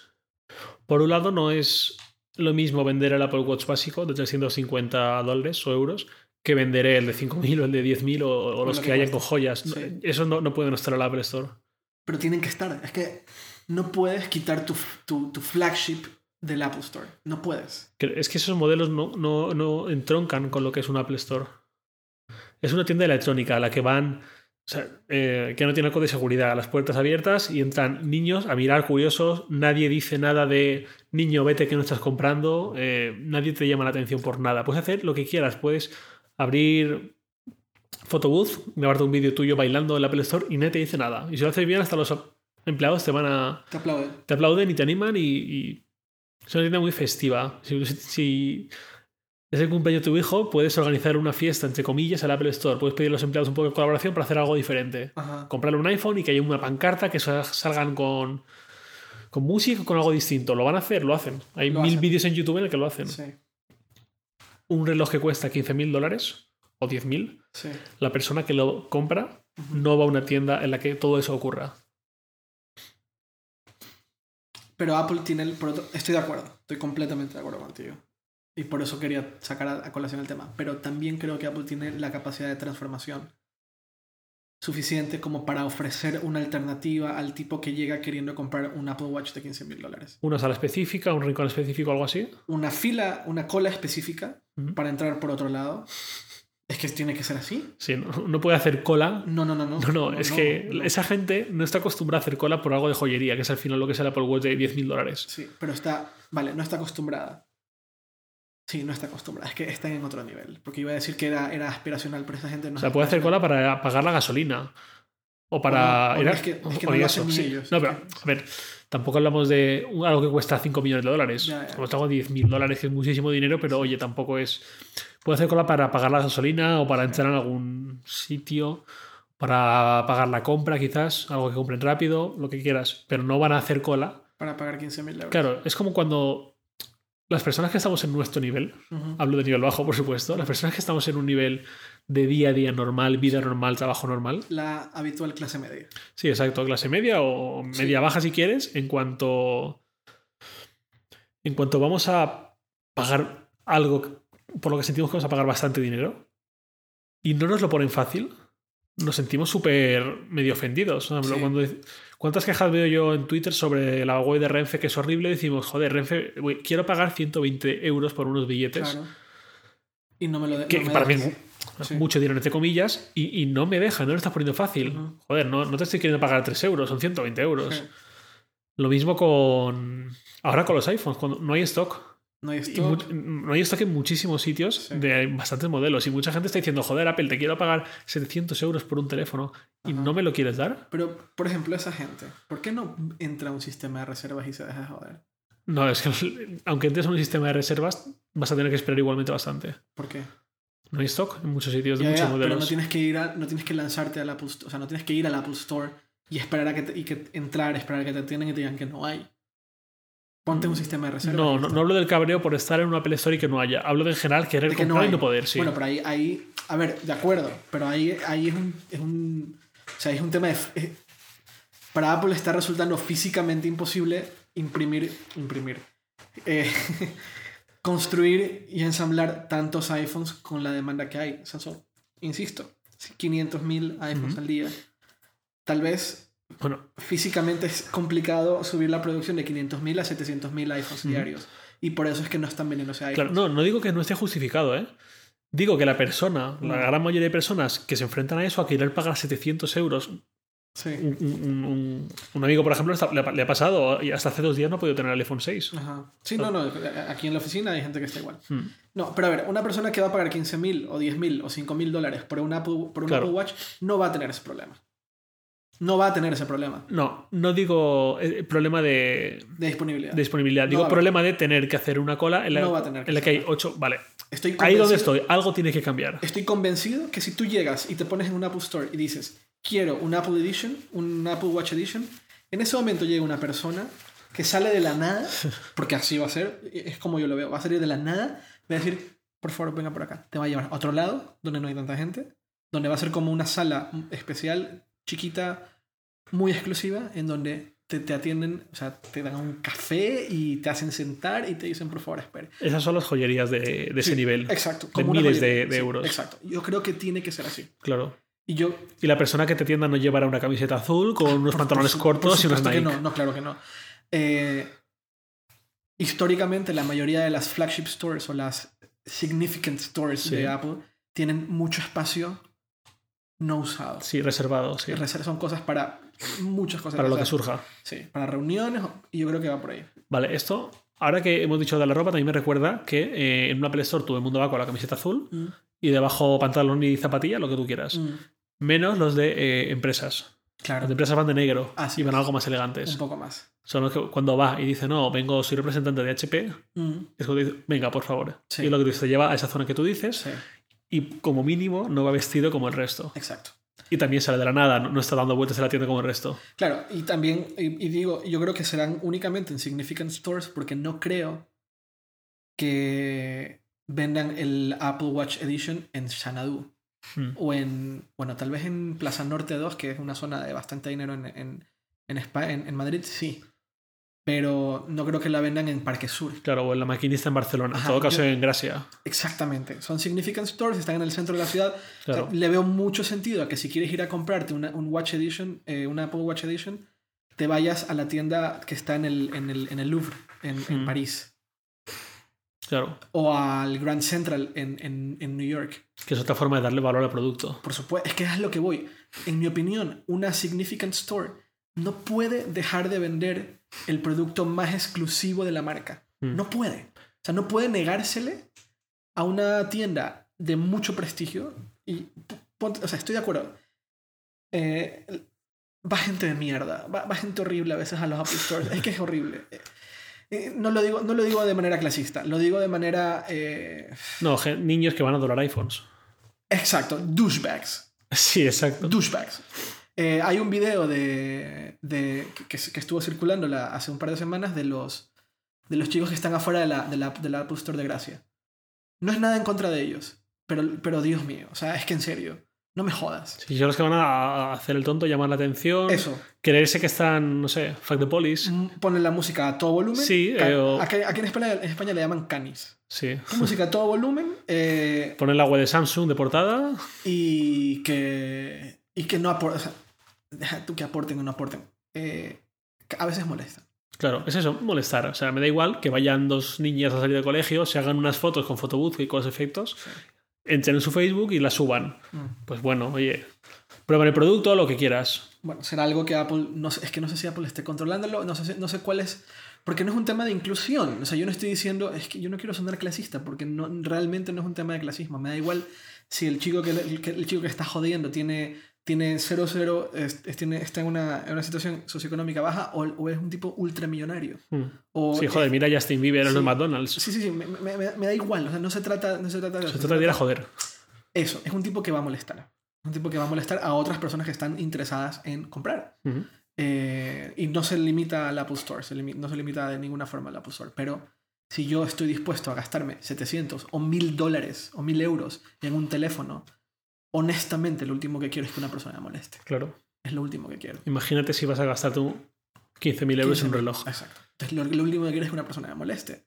Eh, y por ahí Apple, en mi opinión, debería de alguna forma eh, eh, mejorar la experiencia de un consumidor que va a ir a gastar miles de Mm. dólares en su marca. Claro, eso sí que es posible lo que tú dices al final, que no lo nieguen y que haya algo muy exclusivo para ellos.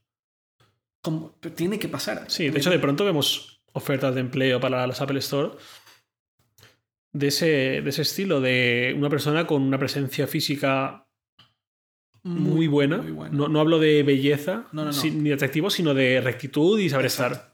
De manera de hablar, que, Exacto. que, que- que no sea un tipo que cuando le estés hablando mira el piso, sino que te mira los ojos y que Exacto. te diga. Muy bueno en el trato con los clientes. Exacto, que te dé una atención de a, a más. o sea, Exacto. Muy alta. Porque es lo que esperas como consumidor. Mm. Yo. eh, no, no es algo que ni siquiera yo espero, es algo que sé que hay un segmento. Porque yo no, yo no, yo no pertenezco a ese segmento, pero sé que hay un segmento de población Mm. de clase alta que no es. que se va a gastar una pasta, una lana en, en, en, en, en un producto y que lo único que espera es ese trato como mínimo. Claro, trato exquisito. Pero como mínimo, o sea, cualquier cosa por debajo de ese Sí. trato es darse la vuelta e irse al frente Sí. al otro lugar donde lo van a tratar así. Donde ya lo van a tratar así. Y el trato en un Apple Store siempre se dice que es muy bueno y tal, pero claro, es muy bueno en, en otro nivel.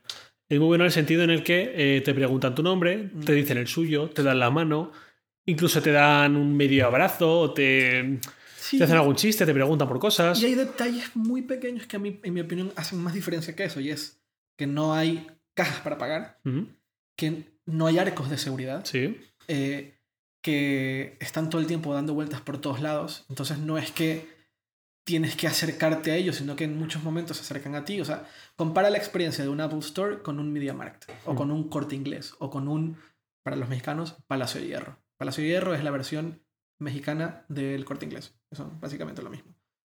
Tienes que cazar a los vendedores. Mm. Y el único momento en que un vendedor se te acerca es cuando ven que estás a punto de agarrar el producto y ahí es cuando se te acercan porque te acompañan a la caja y ellos se llevan la comisión. Mientras tanto están hablando entre ellos, no te dan absoluta atención. Acá en el Apple Store sí, porque creo que ni siquiera trabajan por comisión. Creo que no hay comisiones en el Apple Store. no tengo idea. Bueno, estoy casi seguro que no la hay. Eh, entonces, si ya transformaron la experiencia del retail en tecnología, nada les impide, y tienen las personas encargadas de eso, sí que la tienen, para cambiar la experiencia de retail de muy alta gama.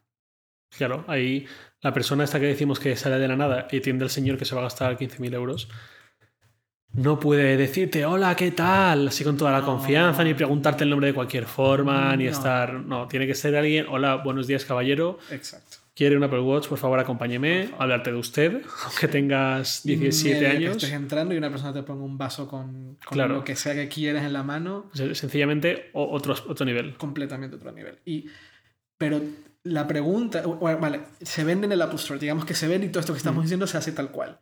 ¿Tú crees que Apple decida vender el Apple Watch Edition en tiendas de muy alta gama? Sí, ¿Tú sí crees que suceda? creo que es lo natural. Creo que De la forma en la que se vende en... es, es que va a ser la forma de publicitarse. Mm. Si hay una joyería que vende una joyería de muy alta gama, una joyería de la calle Serrano de Madrid, Ajá, que factura muchísimo dinero con 10 clientes al mes, ajá, porque no le hace falta más, sí, eh, es una forma de publicitarse. ajá. Esta gente no solda ir a un Apple Store. No, no, no, no, probablemente no. Probablemente mandan a alguien a comprarlo. O, o quizás sí, pero entrará en modo quiero irme de aquí en cuanto pueda. A ver, yo creo que una persona con una persona con mucho dinero no entra. Bueno, es que mis, mis referencias de gente Bueno, con mucho dinero. mm, no es un caso perfecto, pero en la Apple Store de Valencia Sí. yo de vez en cuando veía a, a futbolistas que ganan 6 millones, de euros, 6 millones de euros al año, quizás. Bueno, en Valencia no tanto, pero, pero ganan más de un millón y más de dos millones de euros al año, al año fácilmente. Mi referencia de una persona con mucho dinero es Martín Barsavsky, la persona que invirtió en hipertextual, nuestro socio. Pero Martín no entra Tampoco en- creo que sea el perfil No, habitual. sí, no, Martín no está en el perfil de, de- de millonario. O sea, Martín es un apasionado por la tecnología, entonces es el primero que se lanza a una Claro. Apple Store a comprar cosas. No, no es el caso. Pero una persona, tal vez, primero, tal vez ni siquiera va al Apple Store, sino que lo pide online.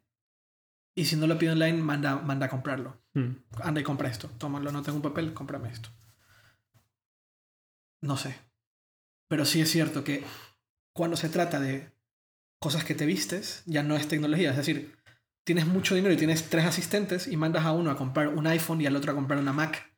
Pero cuando se trata de temas de cosas que vistes, vas tú a comprarlo porque quieres ver cómo te queda Claro. puesto. Y ahí es donde entra la presencia del Apple Watch en tiendas de muy alta gama, ¿no? Te compras el, último vestido de, de Versace eh, y te compras un Apple Watch Edition. ¿Me explico? Mm. Ahí es donde yo creo que tiene valor la presencia de un Apple Watch en una tienda de mucho de alta gama. Claro, piensa hasta en unos auriculares. Claro. unos auriculares también son unos wearables al final. Sí, Eh, no sé si te habrá pasado, a mí sí me ha pasado. Antes de comprármelos, sí. he ido a un FNAC a ver cómo me quedan, si son demasiado grandes, si son más o menos cómodos, porque es algo que llevas puesto, no es algo que llevas en el bolsillo, Ya. con, un- con una mochila. Sí, Y luego ya lo compras online o como quieras, pero antes he ido a probar. pues eso. Entonces, eh, es curioso, eh, es curioso y, y, y estas son las cosas que en mi opinión hacen que dentro de Apple haya una transformación muy grande Súper distinta. de cómo se debe de, cómo concibes un producto. Ya no lo puedes concebir como, como todo aquello que habías hecho antes. Porque casi todo estaba en una misma gama. Un teléfono, por ser teléfono, igual es tecnología. Y un, un iPad lo mismo. Entonces siguen metidos en un gr- gran grupo. Pero el Apple Watch ya no está en ese grupo. Ya no está en ese grupo. Está, un- está muy, muy alejado. Y por eso me llama mucho la atención la, la, forma en la cual Apple decida embarcar, como Apple no decida, como Apple ha decidido embarcarse en este en esta aventura, al final en esta nueva aventura y que es una, una era completamente distinta para la empresa. ¿no? Eh, más cosas del Apple Watch. Eh, ¿Tú crees que lancen actualizaciones anuales? O sea, ¿Tú crees que hayan Apple Watch 2, 3, 4 cada, cada Mm. año? Difícil. Difícil porque de, de las ediciones más básicas sí. De hecho, ¿tú crees que vayan a haber actuali- o sea, actualizaciones como han actualizado un iPhone? Mm. ¿Tú crees que eh, lo, lo- lo lleven de esa forma? Es difícil. A ver cómo le dices a alguien que se ha gastado 5.000 euros eh, que su producto ya hay otro mejor. Otro mejor un año más tarde solamente. O dos años más tarde. Sí. Eso, eso es para mí también. Y volvemos a la teoría de Gruber y a, a si le quitan el, el- el chip. Sí. Es, es curioso, es curioso porque, porque seguimos concibiendo al Apple Watch como un producto tecnológico. Entonces hablamos de, Pero es que sigue siendo un producto tecnológico, aunque tenga más vertientes. claro, pero no, pero en mi opinión Apple no lo ha concebido como tal, ¿sabes? Mm. Es un producto tecnológico, es- pero un reloj es un producto tecnológico. En, en un reloj normal hay tecnología. Tecnología que nos parece arcaica. O sea, Pero es una tecnología timeless que dices tú, que claro, pero es la cuando- misma. Pero cuando se inventó el primer reloj mecánico, era, Mm. era, era, estaba en el, era la, gran, la mayor grandiosa innovación de la época.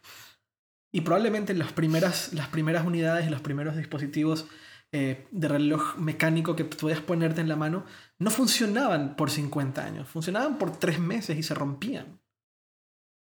Y poco a poco se fue perfeccionando el arte de crear un reloj que no, no solo un reloj que funcione en tu mano, sino que no necesita una batería, que funcione con, que, que se cargue con inercia.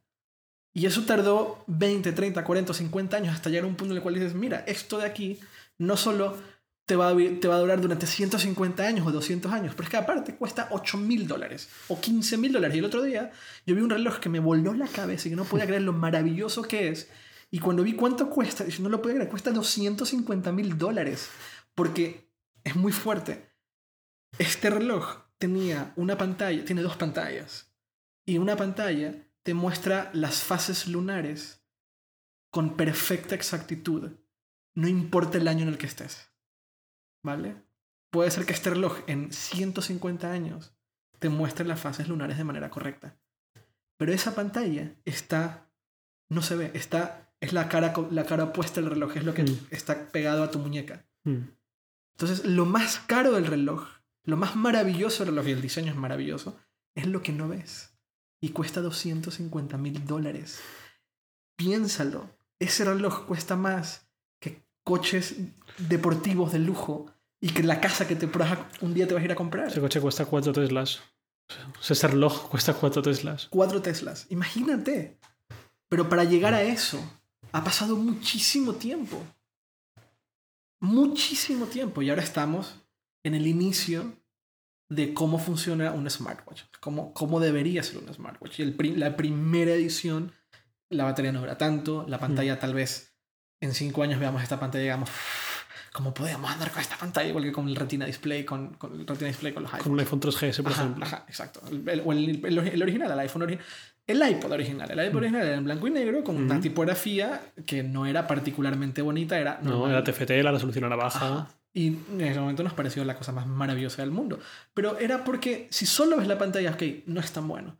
Pero es la suma de todo, la Claro. pantalla, el, el click wheel, el que la parte de atrás sea cromada, el tamaño que te cabe perfectamente en el bolsillo. que la parte de atrás sea cromada. A mí me encantaba, se rayaba. Sí, exacto. Se rayaba una barbaridad. Ya.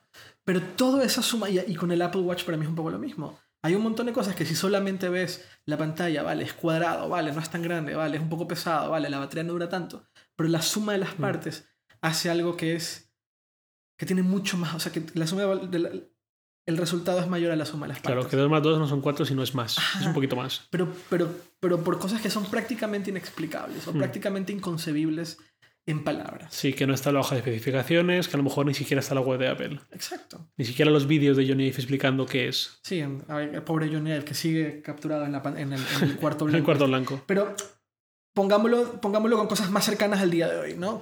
El, el iPhone, el iPhone 6 Plus. Que no, ni siquiera el iPhone 6 Plus. Vamos a ver a cosas más específicas todavía. Apple, eh, Apple Pay, ¿vale? Apple Pay. Ujú. ¿Por qué Apple Pay está teniendo tanto éxito en Estados Unidos y todas las demás eh, implementaciones de pago desde el smartphone han fallado? ¿Qué es lo que lo hace especial?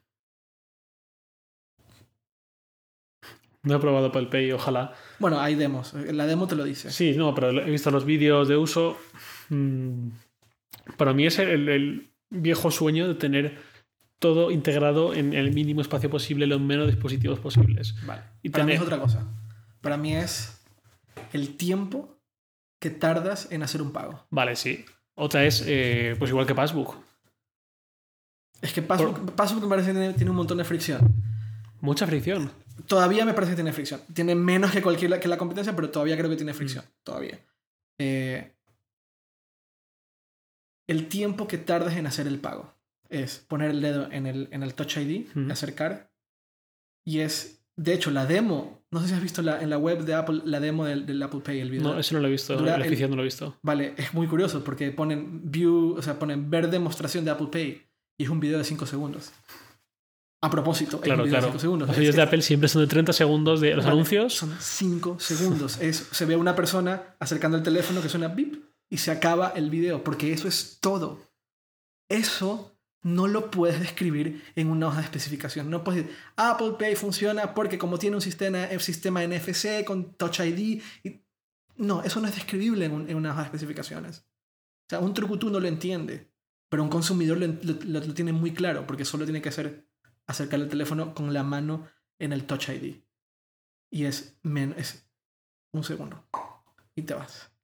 Eso ha hecho que Apple Pay sea lo que es. Es la solución al sistema de pago. Porque dinero, tienes que dar dinero, tienes que darte el cambio. Cuando es una tarjeta de crédito, tienes que pasar la tarjeta, o tienes que meter la tarjeta, poner el PIN, o en América tienes que pasar la tarjeta y tienes que firmar un voucher.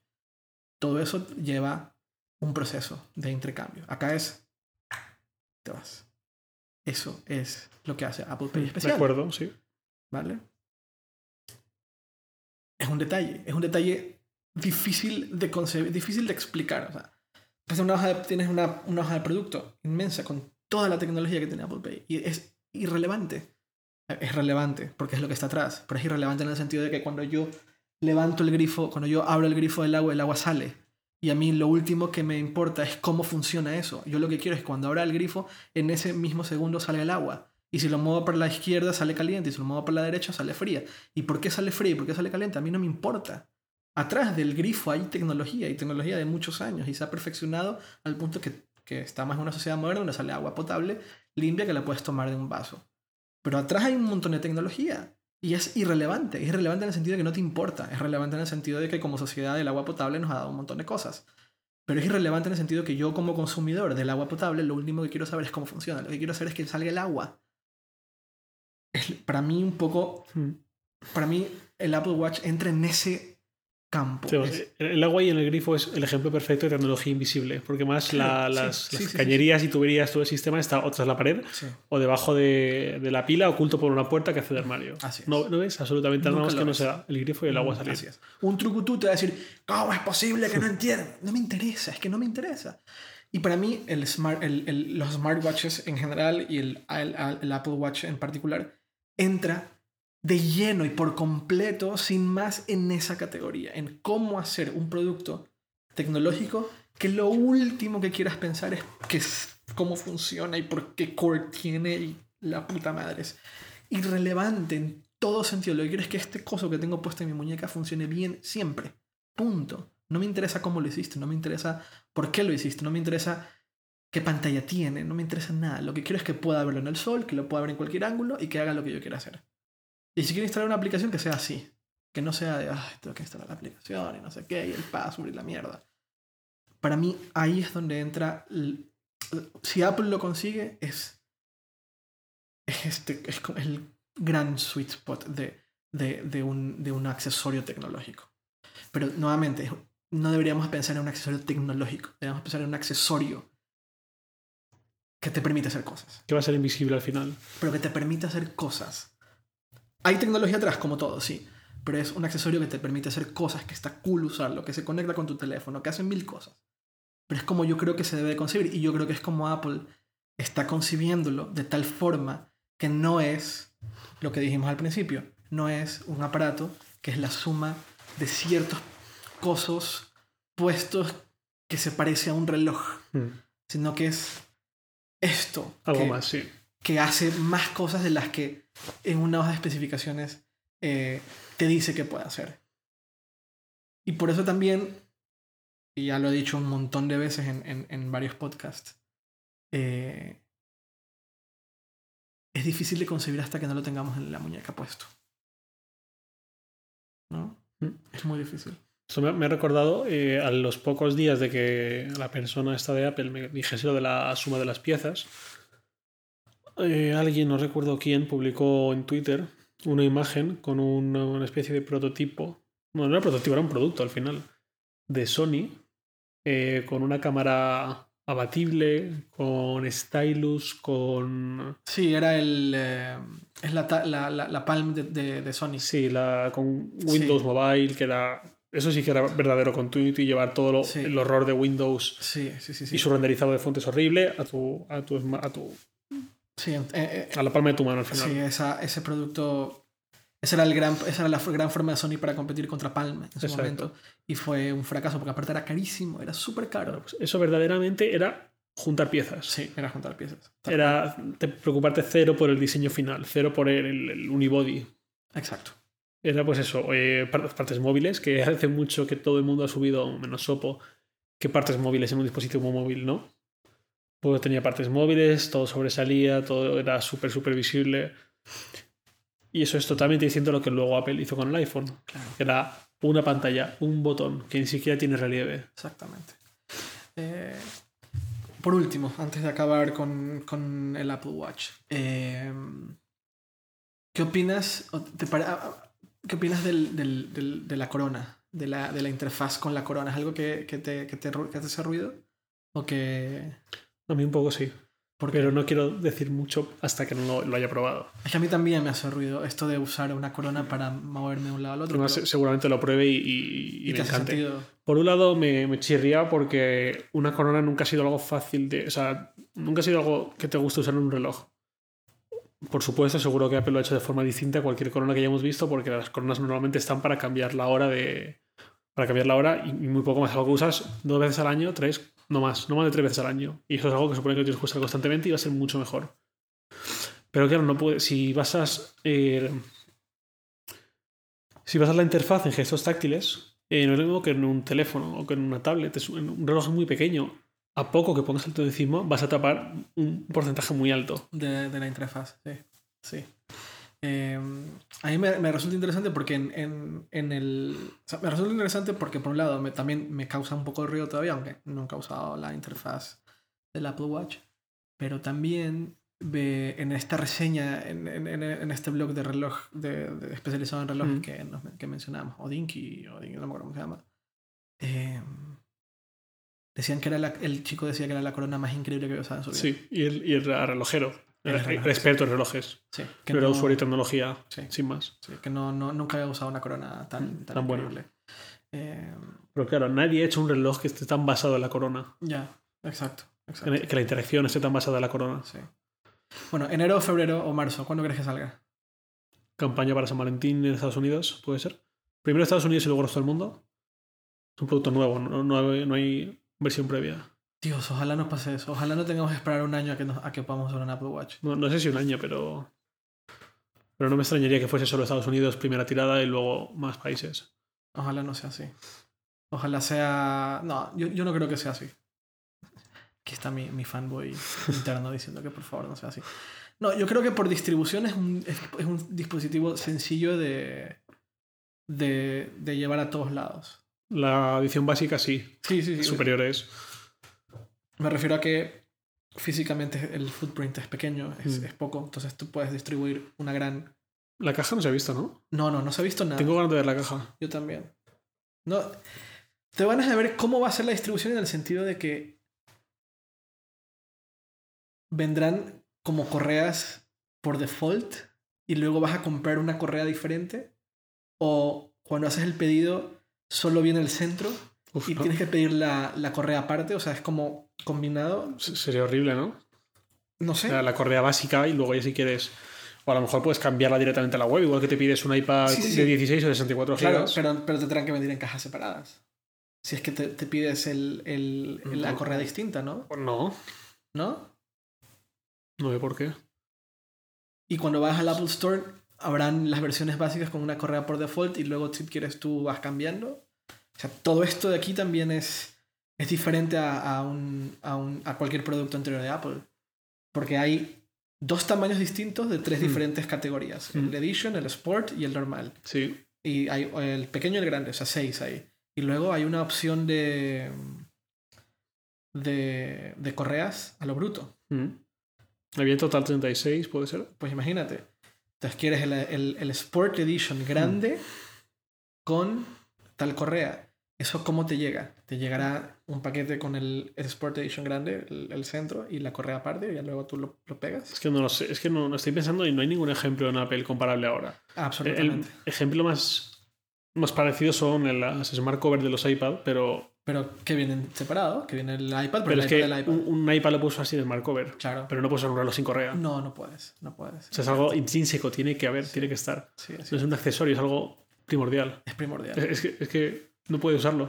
Entonces tendrán una. ¿Tú crees que tengan una elección básica de correa para cada modelo? Sí, eso es lo que Que si imagino. no dices nada, te llega con esa. Y que sí, si dices algo. sí, exacto, que sea lo basic. Pero no, es que no, no, no, no, no hay nada en Apple, no hay ningún accesorio que sea primordial, que sea básico. en- No, no hay ninguno. De, de hecho, no hay ninguno, es cierto. No hay ningún dispositivo que su accesorio sea primordial, como una correa de un reloj. Claro. Por último, ¿crees que el próximo año salga el Apple Watch redondo? ¿Qué dijeron en la presentación sobre que la pantalla fuese cuadrada? ¿Dijeron algo? No. ¿No Lo único nada? que dijeron, algún periodista que estuvo en la presentación dijo que le había comentado a alguien que estaban estudiando otros form factors. Yo es que lo único que recuerdo es que dijeron que para un reloj era mejor una interfaz cuadrada. Eso no lo recuerdo. Pero, no- Pero no- no, pero no recuerdo ni quién, y o sea, a lo mejor estoy loco y simplemente fue un usuario de Twitter random como tú y como yo opinando. ¿Tú crees que salga? El redondo. Me gustaría por lo menos para ver, porque un, un reloj siempre me me parece mucho más bonito redondo que cuadrado, A mí también. como lo, natu- lo natural. Pero al, a uso de interfaz gráfica un redondo puede ser problema, ¿no? Sí, pero... Supongo que lo resolverán. Tú te lo comprarás, imagino, en el día que salga. Sí, sí, sí, sí. Yo, yo estoy Vale. con muchas ganas de probarlo. Vale, así puedo esperar a ver el tuyo, probarlo un poco y decidir si lo compro yo o no. Bueno, pues con eso creo que podemos acabar el podcast. Eh, recordamos lo de Philips. Sí, es cierto. Por Eh, si alguien hizo como con el porno, que salta trozos de vídeo hasta ver el mejor. Es, es cierto. Pues que Philips, eh, Philips Hue es nuestro primer patrocinador y estamos haciendo una, un, una... No es un sorteo, nuevamente es un, un giveaway. Estamos regalando Sí. eh, varios kits básicos del, Sony- del, del Philips Hue, que es, eh, son las bombillas que se conectan vía Wi-Fi. Te mandas un- man- si te interesa, estás en España, ya haremos promociones para otros, para otros países. Pero si estás en España y, te gustaría participar, entonces tienes que mandar un mail a lstpodcast.hipertextual.com contándonos por qué las quieres, o sea, cómo las vas a usar, eh, por qué deberíamos enviártelas a ti. Y las mejores, eso, vamos a regalárselas, vamos a, a- a circular los mails entre, entre bueno, tú y yo, Sí. probablemente. Vamos a elegir a los mejores y a esos les vamos a enviar eh, el kit básico, el kit de inicio de Philips Hue. Y nuevamente muchas gracias a Philips. Si queréis ampliar todo esto y ver cómo lo usamos aquí en la oficina y todo esto, pues en el minuto 20 más o menos está, por si alguien se lo saltó. Sí. Eh, gracias a Philips por patrocinar el, el, podcast, por ser el primer patrocinador. Gracias Javier. Javier es arroba jlacorte en Twitter. Yo soy arroba earcos en Twitter. Todavía soy jlacorte. Sigo peleando por arroba la corte. Eh, vienen muchas cosas en hipertextual. Sí, esta semana guay. Es una semana interesante, ya o no, todo indica que sí, pero vienen cosas en hipertextual, ya probablemente el siguiente podcast estaremos contando qué onda con eso. Em, y muchas gracias por escucharnos. Eh, no se olviden de recomendarnos en, en, en iTunes. es importante lo de la recomendación en iTunes. Eh, pónganle estrellitas al podcast y pongan comentarios de por qué les gusta o por qué no les gusta escucharnos.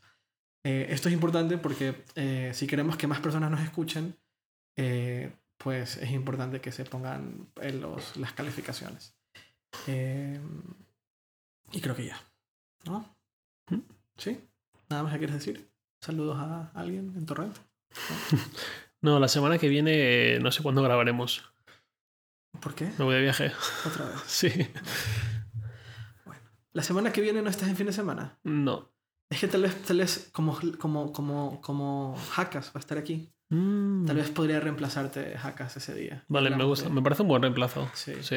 vamos a preguntar a Hackas. No sé, si me dices que a reemplazar a Antonio Saban, pues me ofendería, pero si me reemplaza a pues soy encantado. Oye, no estaría mal que te reemplaces a Saban. No, de hecho está muy bien. Pues muchas gracias y gracias por escucharnos a todos. Nos escuchamos en una semana. Bueno, eh, esperamos los mails. Esperamos los mails, esperamos los mails. lstpodcast.com. Chao. Chao.